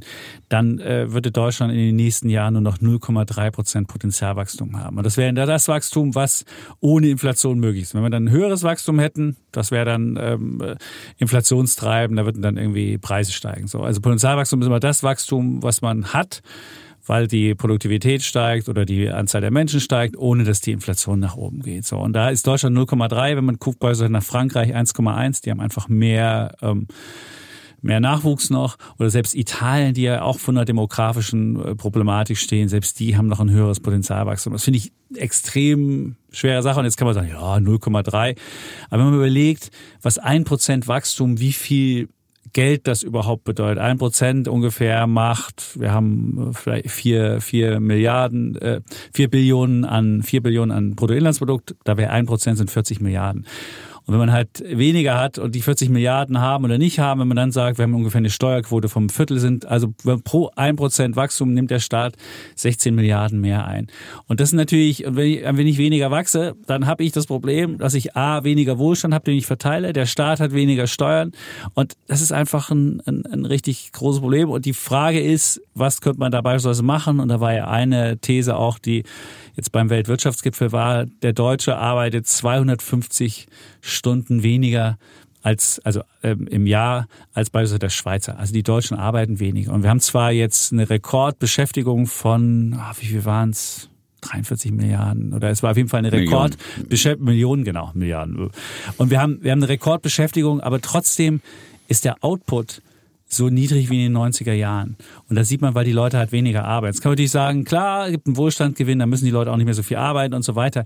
Aber was schon deutlich geworden ist, dass mit so einem niedrigen Potenzialwachstum, mit den Sozialleistungen, die wir haben, das funktioniert alles nicht zusammen. Und deswegen würde ich sagen, in dem Umstand, wo wir jetzt sind, ist es nicht nur der müde Mann. Ich würde sagen, da sind wir schon eher der kranke Mann und müssten schon ein bisschen radikaler umsteuern und radikaler Wachstumskräfte wieder in irgendeiner Form freisetzen. Und das kann ich halt überhaupt nicht erkennen. Und deswegen finde ich, müde ist zu wenig. Wir sind krank. Mhm. Gut, müde finde ich auch ein bisschen zu wenig, ehrlich gesagt, weil das klingt jetzt wirklich auch so nach der ganz einfachen Lösung. Ja? Also schnell einen Espresso trinken, so einen schnellen Kaffee und dann ist man wieder, oder also einen Red Bull reinschütten, ja, wie es der Kollege Zschäpitz immer macht, ja, und schon schwuppt der nächste Podcast. Ja, das wäre, glaube ich, in der Tat zu einfach, aber krank ist halt auch was anderes. Ich fand damals der Habeck, wir haben es auch mal im Glotzkast diskutiert, dann auch als diese kranke Mann-Diskussion im Schwange war, dass wir der untrainierte Mann Europas sind, ja, und dass wir einfach jetzt wieder ein bisschen in allen Bereichen trainieren müssen, Diät machen müssen und aber auch nicht einfach nur einen Kaffee trinken, ja, das ist, finde ich, wirklich zu einfach, sondern wir müssen wieder aufs Laufband, wir müssen wieder die Ernährung umstellen und vielleicht eben doch nicht mehr ganz so viel Alkohol trinken. Aber bei wem kommt es an? Die Frage ist ja, die Sache ist ja, okay, wir müssten das, aber du musst dich ja fragen, wie groß ist die Bereitschaft dazu? Ja gut, das ist ja die andere Frage. Und das kann ich halt überhaupt nicht erkennen. Das ist ja die andere Frage. So, aber das ist ja nicht... Das ist halt dann aber der untrainierte Mann, der dann vielleicht nicht trainieren will. Ja, den gibt's ja auch. Es gibt ja immer denjenigen, da brauche ich einen Wake-up-Call. Wo kommt der? Und der kranke Mann wäre ja, du bist wirklich quasi krank und vielleicht sogar unheilbar krank und du hast da wirklich keine Ahnung, irgendwie Krebsgeschwüre und das ist wirklich eine ernste Sache und weil du irgendwie ein systemisches Problem hast, ja.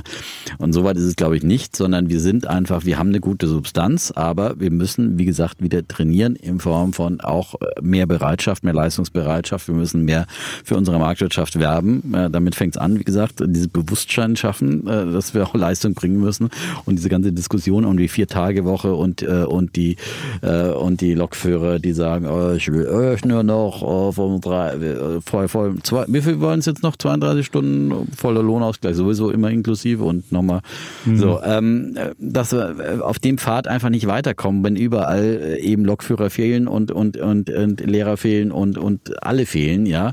Also kommen wir somit nicht weiter, werden wir unsere Unternehmen nicht gesund erhalten, ja, und unsere Volkswirtschaft auch nicht, wenn immer alle meinen, noch weniger arbeiten zu müssen. Das funktioniert vielleicht gerade mal, das war ja mal das Märchen der Gewerkschaften, ja, in den Zeiten der Massenarbeitslosigkeit. Man muss das einfach nur die wertvolle Arbeit teilen, aber auch da hat es nicht wirklich funktioniert, weil man kann einfach nicht das so aufteilen auf einen Job, sondern es gibt ja da quasi auch natürlich ist Synergiegewinne, wenn einer seinen Job eine ganze Woche ausführt, als wenn zwei diesen Job machen, was man da an Reibungsverlusten, Synergieverlusten hat, bis die immer wieder auf dem gleichen Wissensstand und so weiter sind. Das ist ja auch schon enorm. Und ich habe ja auch mit Christian Sewing über die so Standortfragen gesprochen und der meinte auch, wir sind nicht der kranke Mann Europas, auf keinen Fall. Aber der meinte schon ganz klar, die Sorge auch international ist groß, ja, wie es weitergeht. Man guckt sorgenvoll auf die weitere Entwicklung und sagt auch, es liegt natürlich eine goldene Dekade hinter uns. Eben, wir haben profitiert von der billigen Energie, von niedrigen Zinsen und von Export nach China. Und es wurde zum Beispiel ja auch der Lindner in Davos gefragt, so nach dem Motto, bröckelt da dieses ganze Geschäftsmodell in Deutschland komplett weg, weil euer Geschäftsmodell einfach nicht mehr funktioniert. Quasi exportieren nach China und billige Energie aus Russland kaufen. Und in dem Zusammenhang fiel ja dann dieses Zitat. Und aber Sewing meinte, wir müssen auf jeden Fall jetzt anpacken und sagte, wir brauchen Bürokratie abbauen, investieren in Infrastruktur, Energieversorgung, auch zu erschwinglichen Preisen. Das sind seine drei Punkte. Und er sagt, wir brauchen einen europäischen Markt, einen echten europäischen Binnenmarkt mit über 400 Millionen Menschen. Und er sagt natürlich als Banker auch, wir brauchen eine europäische Kapitalmarktunion, ja. Und da kommen ja dann wieder die Schäpitzischen Geister und sagen, aber bloß nicht irgendwie mit Einlagensicherung. Ich schaffe doch nicht. Kapitalmarktunion und Bankunion ist was anderes, Deffner. Oh, bitte, jetzt doch nicht wieder so irgendwie so Populismus. Nee, das eine ist eine Kapitalmarktunion, da sagst du, ich kann Anleihen oder Pfandbriefe oder was in ganz Europa machen. Ich kann irgendwie, habe einen Prospekt, muss nicht 20 Prospekte, muss nicht 20 Sachen. Bankenunion ist, da haben wir mit Einlagensicherung und da müsstest du im Zweifelsfalle für die Unicredit oder für weiß ich nicht was in einen Topf geworfen, genau. Aber Kapitalmarktunion, gut. Da danke für die Klarstellung. Bitte? Da bin ich auch für. Bist du auch dafür? Na klar. Aber auch das kommt ja nicht voran. Da sind ja auch schon. Oder habe ich nichts mit zu tun. Da okay, ich nie dann hast du daran jetzt mal keine Schuld, ausnahmsweise. Trotzdem nicht vorangekommen. Stimmt. Und ja, wie gesagt, das sind die Punkte, glaube ich, kann man auch gut so unterschreiben. Und wie gesagt, ich finde, da muss man eben auch europäische Lösungen finden. Aber natürlich sind es dicke Bretter, die da gebohrt werden müssen, weil wir können nicht einfach sagen, wir haben jetzt alle eine Sprache und eine Kultur, wie das in Amerika der Fall ist. Und dann hast du da deine Vereinigten Staaten und hast eben bessere Bedingungen für alle Unternehmen, die da unterwegs sind. Aber in die Richtung muss es gehen und dann wird eben auch Deutschland wieder fitter. Und er sagt vor allem auch, die Unternehmen, wir haben einfach gute, gesunde Unternehmen in Deutschland. Da haben wir eine gute Substanz und die müssen wir halt einfach wieder fördern und fordern und denen natürlich Möglichkeiten geben. Und dazu müssen dann eben die Rahmenbedingungen verbessert werden. Ja? Gut, und deswegen. Da würde ich jetzt mal, also was das Problem ja ist,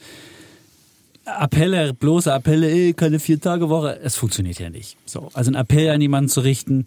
Der Arbeitsmarkt ist halt gerade so, dass Menschen einfach die Verhandlungsmacht haben, eine 4-Tage-Woche auszuhandeln. So, jetzt muss ich einfach fragen, ich muss irgendwie die Anreizmechanismen so verändern, dass Menschen sagen, wenn ich mehr arbeite, dann habe ich irgendwie... Ja. Dann ist da irgendwie auch mehr oder weiß ich nicht, oder einfach dieses Gefühl haben, mehr arbeiten lohnt sich. Aber heute ist ja teilweise so, dann kommst du vielleicht in eine höhere Progressionsstufe oder was auch immer du kommst.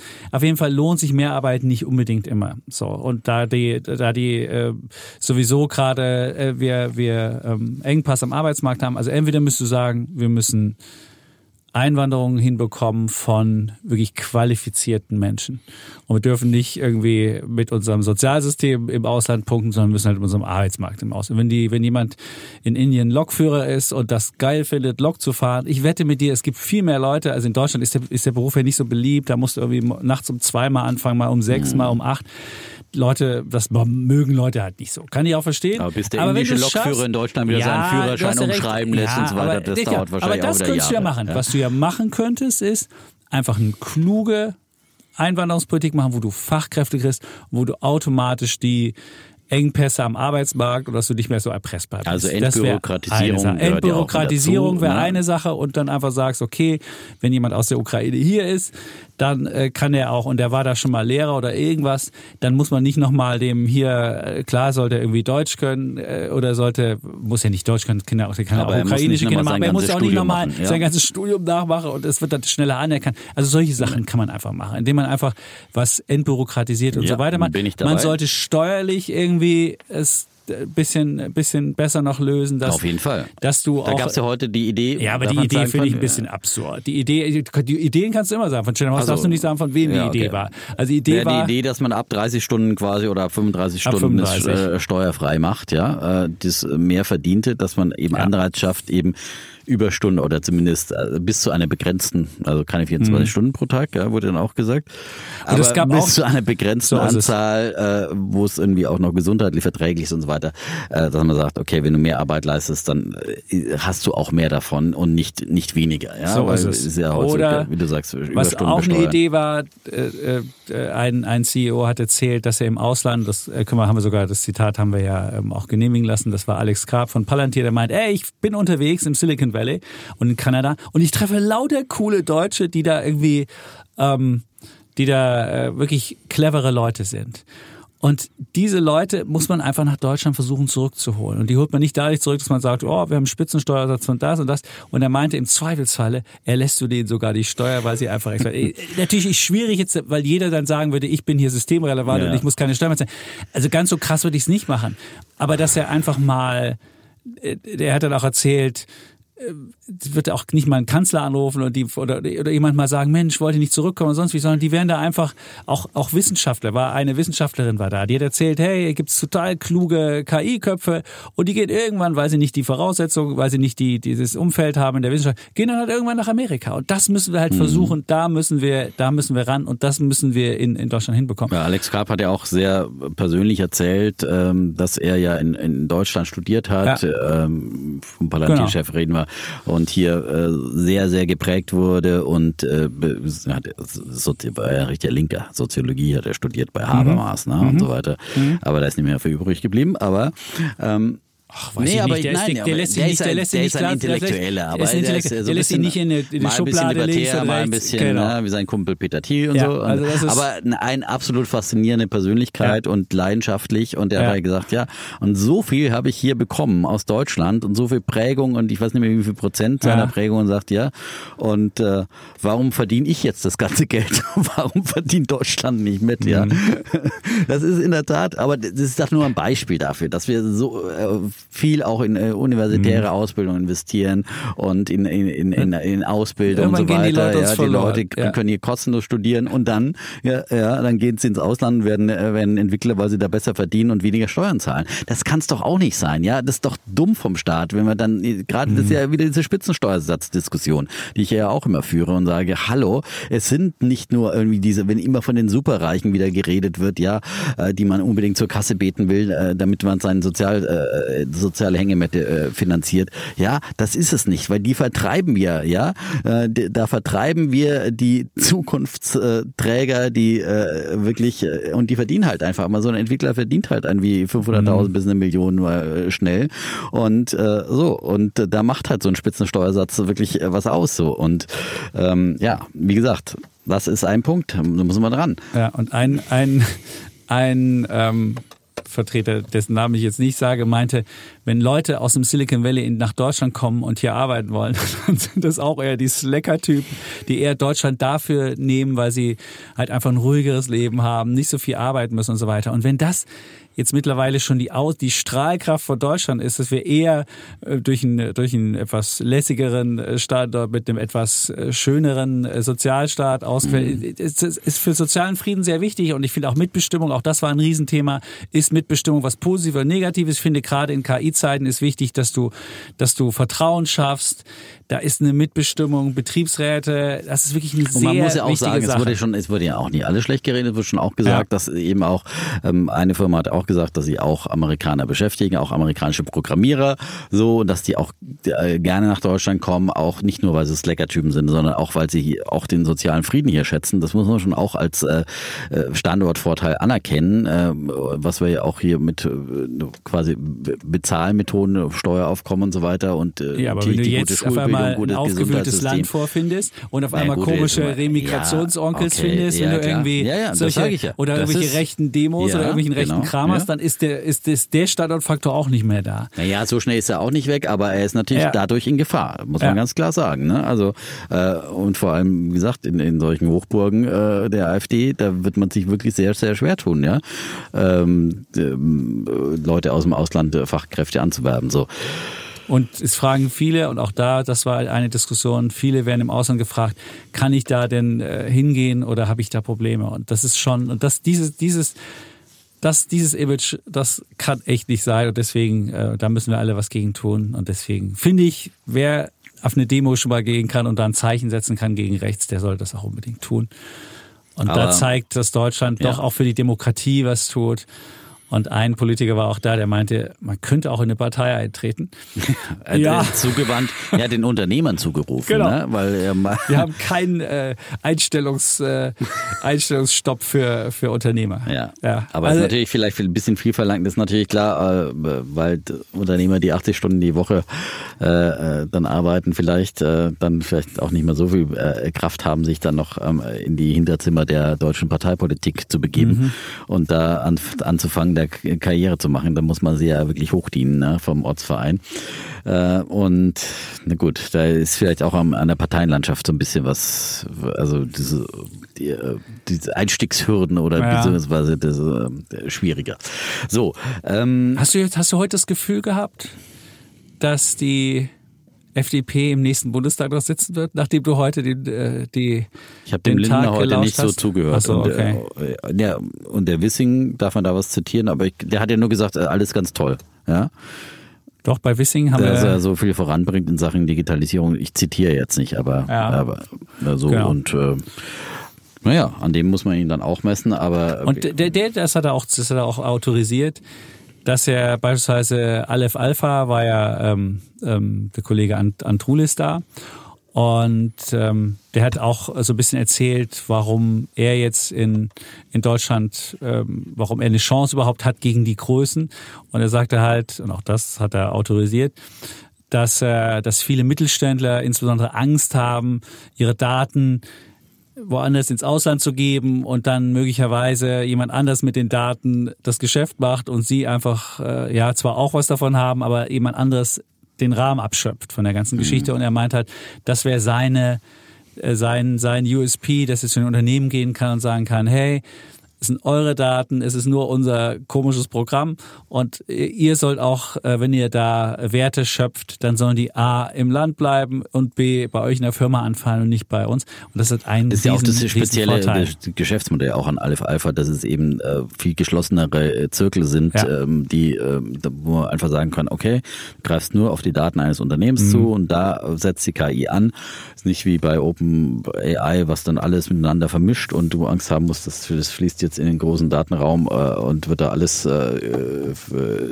generativ wieder verwertet und verarbeitet und andere profitieren quasi von deinem Datenschatz, sondern das ist, glaube ich, der ganz große Wettbewerbsvorteil von Aleph Alpha. Und ich habe ja mit dem SAP-Chef noch in Davos auch gesprochen und auch nach Aleph Alpha gefragt, weil SAP war ja dabei bei dieser letzten Finanzierungsrunde. Die haben ja 500 Millionen Euro bekommen von 3 deutschen Firmen, von SAP, Bosch und Lidl, ne? Ja. Lidl lohnt sich. War mit dabei und habe natürlich auch gefragt, so, also ganz ehrlich, 500 Millionen, das ist doch nur Peanuts im Vergleich zu dem, was OpenAI von Microsoft kriegt, ne? Diese Milliarden. Eben mal 4 Milliarden, bumm. Ja.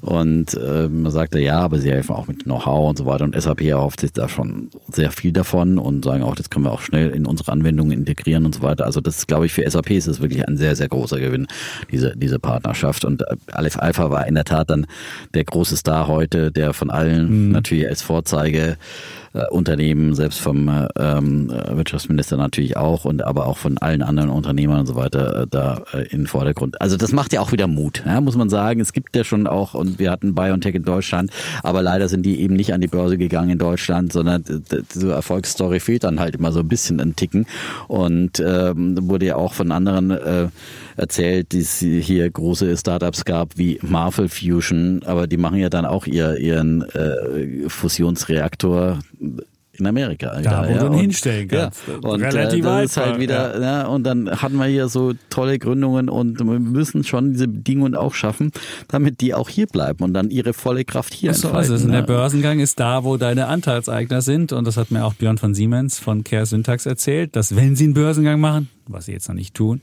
aber dann auch wirklich das in Amerika machen, weil ja einfach amerikanische Risikokapitalgeber. Aber auch dafür ist eine Kapitalmarktunion halt auch wieder wichtig, dass man einen größeren Markt da hat und auch da mehr Nachfrage noch haben. Börsen. Also müsstest du ein Land der Anleger haben und nicht ein Land der Sparer. Und da müssen wir wieder anfangen. Und das ist ja unsere Mission, ja. Deswegen muss man eigentlich damit anfangen, Deffner und Schäpitz zu hören. So ist es. Damit geht's los. Dann muss man hier die Kultur. Wir könnten vielleicht noch ein bisschen mehr Gelassenheit haben. Auch dafür wurde dazu, ja, genau, mehr Gelassenheit im Podcast, mehr Gelassenheit auch im Leben, nicht gleich so gereizt reagieren, wie wir das auch hier in der Diskussion ganz häufig machen.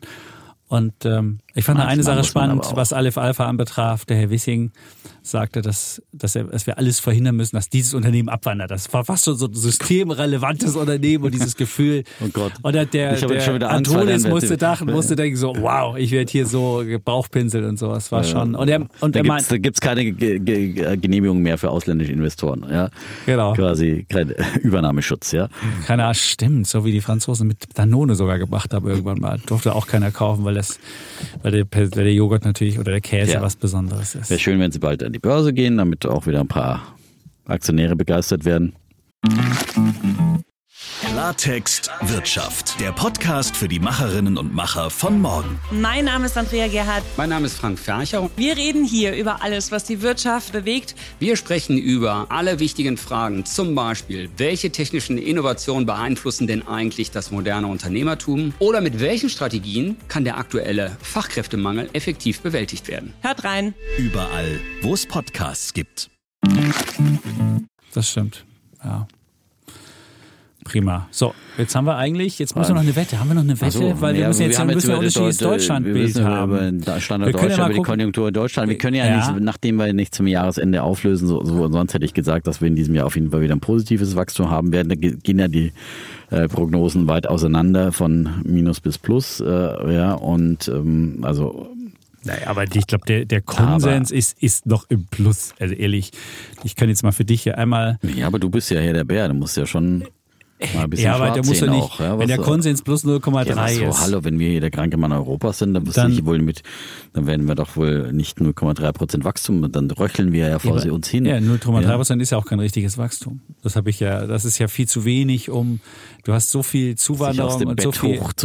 Du hast so viele, wenn du so viele mehr Leute hast, wie wir im letzten Jahr, wir sind ja bevölkerungsmäßig gewachsen und dann sind wir trotzdem geschrumpft. Das ist ja aber frustrierend. Du hast mehr Leute, die da sind, und müsstest eigentlich automatisch, wenn du es noch per Kopf machst, wird es ja sogar noch schlechter. Dann hast du nicht nur minus 0,3, sondern hast du minus, weiß ich nicht, 0,5 oder so oder minus 0,6, weil du ja mehr Leute im Land hast. Also das ist ja noch mal frustrierender dazu. Und jetzt siehst du, dass die Leute, die im Land sind, einfach, die musst du befähigen und anreizen, dass sie einfach gefälligst ein bisschen mehr arbeiten oder schneller arbeiten oder weniger den Sozialstaat genießen oder was auch immer. Wenn das passieren würde, das wäre der Deal. Und die anderen schon auch im Land halten, ne? Weil wir haben ja nicht nur Zuwanderung, wir haben ja auch Abwanderung. Ja, gut, gerne in die Schweiz Sache. Und gerne in die Vereinigten Staaten, ja. Dahin, wo mehr gearbeitet wird, aber auch mehr verdient wird und weniger Steuern bezahlt werden. Das ist halt einfach der Punkt, ja. Und deswegen müssen wir schon einfach die richtigen Anreize schaffen, ja. Und Anreize. Das ist alles. Bei den Schulden willst du keine Anreize, da willst du Anreize. Ich würde sagen, in allen Lagen ist Anreiz was Schönes. So, wenn es um Arbeiten geht, wenn es um Schulden geht, muss auch nicht den Anreiz haben. Ich bin auch für individuelle Zinssätze, aber ich bin auch für gemeinschaftliche Aufgaben, für gemeinschaftliche Schulden. Das ist doch ganz einfach, ja, weil ich meine, wir haben auch Bundesschulden, Landesschulden, Kommunalschulden und für verschiedene Aufgaben kann man ja auch verschiedene Finanzierungen machen. Das macht doch so. So, jetzt wir müssen hier mal eine Wette jetzt noch machen. Ja. Also ich sag dir mal, was jetzt hier der Konsens, ich habe den Konsens mir auf den Bildschirm geholt. Also Q4, vergangenes Jahr, da gibt es ja so erste Schätzungen, da steht 0, was jetzt für Q4? Oder? Gibt es minus 0,2. Also fürs vierte Quartal 23 haben wir ein leichtes Minus gehabt von 0,2 minus. Und dann gibt es in Q1, als Prognose 0,1 plus, Q2 plus 0,2, Q3 plus 0,3 und Q4 plus 0,3. So, das sind die Schätzungen. Und jetzt die Frage, würdest du da eine Wette dran entlang dir überlegen? Dann sage ich halt, wir gehen über Konsens. Über Konsens? Ja. Du kannst sagen, wir nehmen Konsens. Ich würde sagen, du hast jetzt ja Q1, hast ja plus 0,1. Okay. Konsens oder höher? Gut, ich würde sagen, wir gehen unter Konsens. So. Gut. Dann hätten wir endlich unsere Rezession. Eine konsensuale Wette. Dann hätten wir unsere Rezession mal. Jedes Mal dabei vorangeschrammt. Vorbeigeschrammt. Jedes Mal vorbeigeschrammt. Ja, jedes Mal wurde noch irgendwas nachjustiert oder sonst was gemacht. Insofern. Gut, Q4 war jetzt so stark negativ, dass wir nicht mehr nachjustieren können. Und das müsste, das gibt es bisher in der Schätzung. Das wird ja auch schwierig. Denn ja, gut, wird man sehen. Ja. Gut. Dann haben wir die Wette jetzt auch gefixt. Aber musst du jetzt bis zum Q4 gehen oder machen wir sie einfach nur bis Q3? Dann können wir sie auflösen, nämlich im Nee, wir gehen einfach die Q, wir machen einfach Q1 die Q und Q2. Ist noch nicht vom Eis. Q1 und Q2. Ach, nur Q1 und Q2. Ach so. Ja klar, dann hast du genug Zeit, damit auch die Nachjustierungen. Wir haben 0,1 und 0,2 war der Konsens. Müssen wir gar nicht die Werte diskutieren hier. Ne? Aber wir hatten ja einen langen Weltwirtschaftsforumstag. Nein, Weltwirtschaftsgipfel war heute. Das Weltwirtschaftsforum ist das andere. WEF ist das andere, ja. So. Und nächste Woche haben wir wieder einen normalen Tag, oder? Dann nehmen wir dann wieder nachmittags auf, machen wieder mal einen relativ normalen Podcast. Genau, normale Folge. Und Thema haben wir heute auch, diskutiert haben wir heute auch. Haben wir und Glotzcast haben wir am Freitag wieder. Freitag Glotzcast, 17:45, nicht 17:45 verpassen. Und vielleicht schaffen das die Kollegen, zum ersten Mal gibt es dann den Glotzcast bei Spotify als Podcast. Wir haben schon zu viel versprochen, aber es soll bei irgendwas sein. Podcast ist kein schönes Wort. Podcast? Klingt so wie Fotzcast. Nee, stimmt, ist nicht schön. Nee. Was heißt so? Video. Videocast kann man auch sagen. Videocast, gut. Videocast. Vielleicht gibt's das dann. Wir werden das also, könnt ihr mal die Augen aufmachen. Video kill the radio star. Aua. Sehr gut. So, jetzt hat der Deffner am Anfang gesungen, am Ende gesungen. Das ist doch wunderschön. Jetzt gibt's noch eine Verabschiedung und dann haben wir hier wirklich geleistet. Ein versöhnliches Ende. Mehr liefern geht hier nicht. Ja, ein bisschen Streit dazwischen wieder. Ja, okay. So. Wir sagen Tschüss und Ciao. Bleiben Bulle und Bär Deffner und Schäpitz.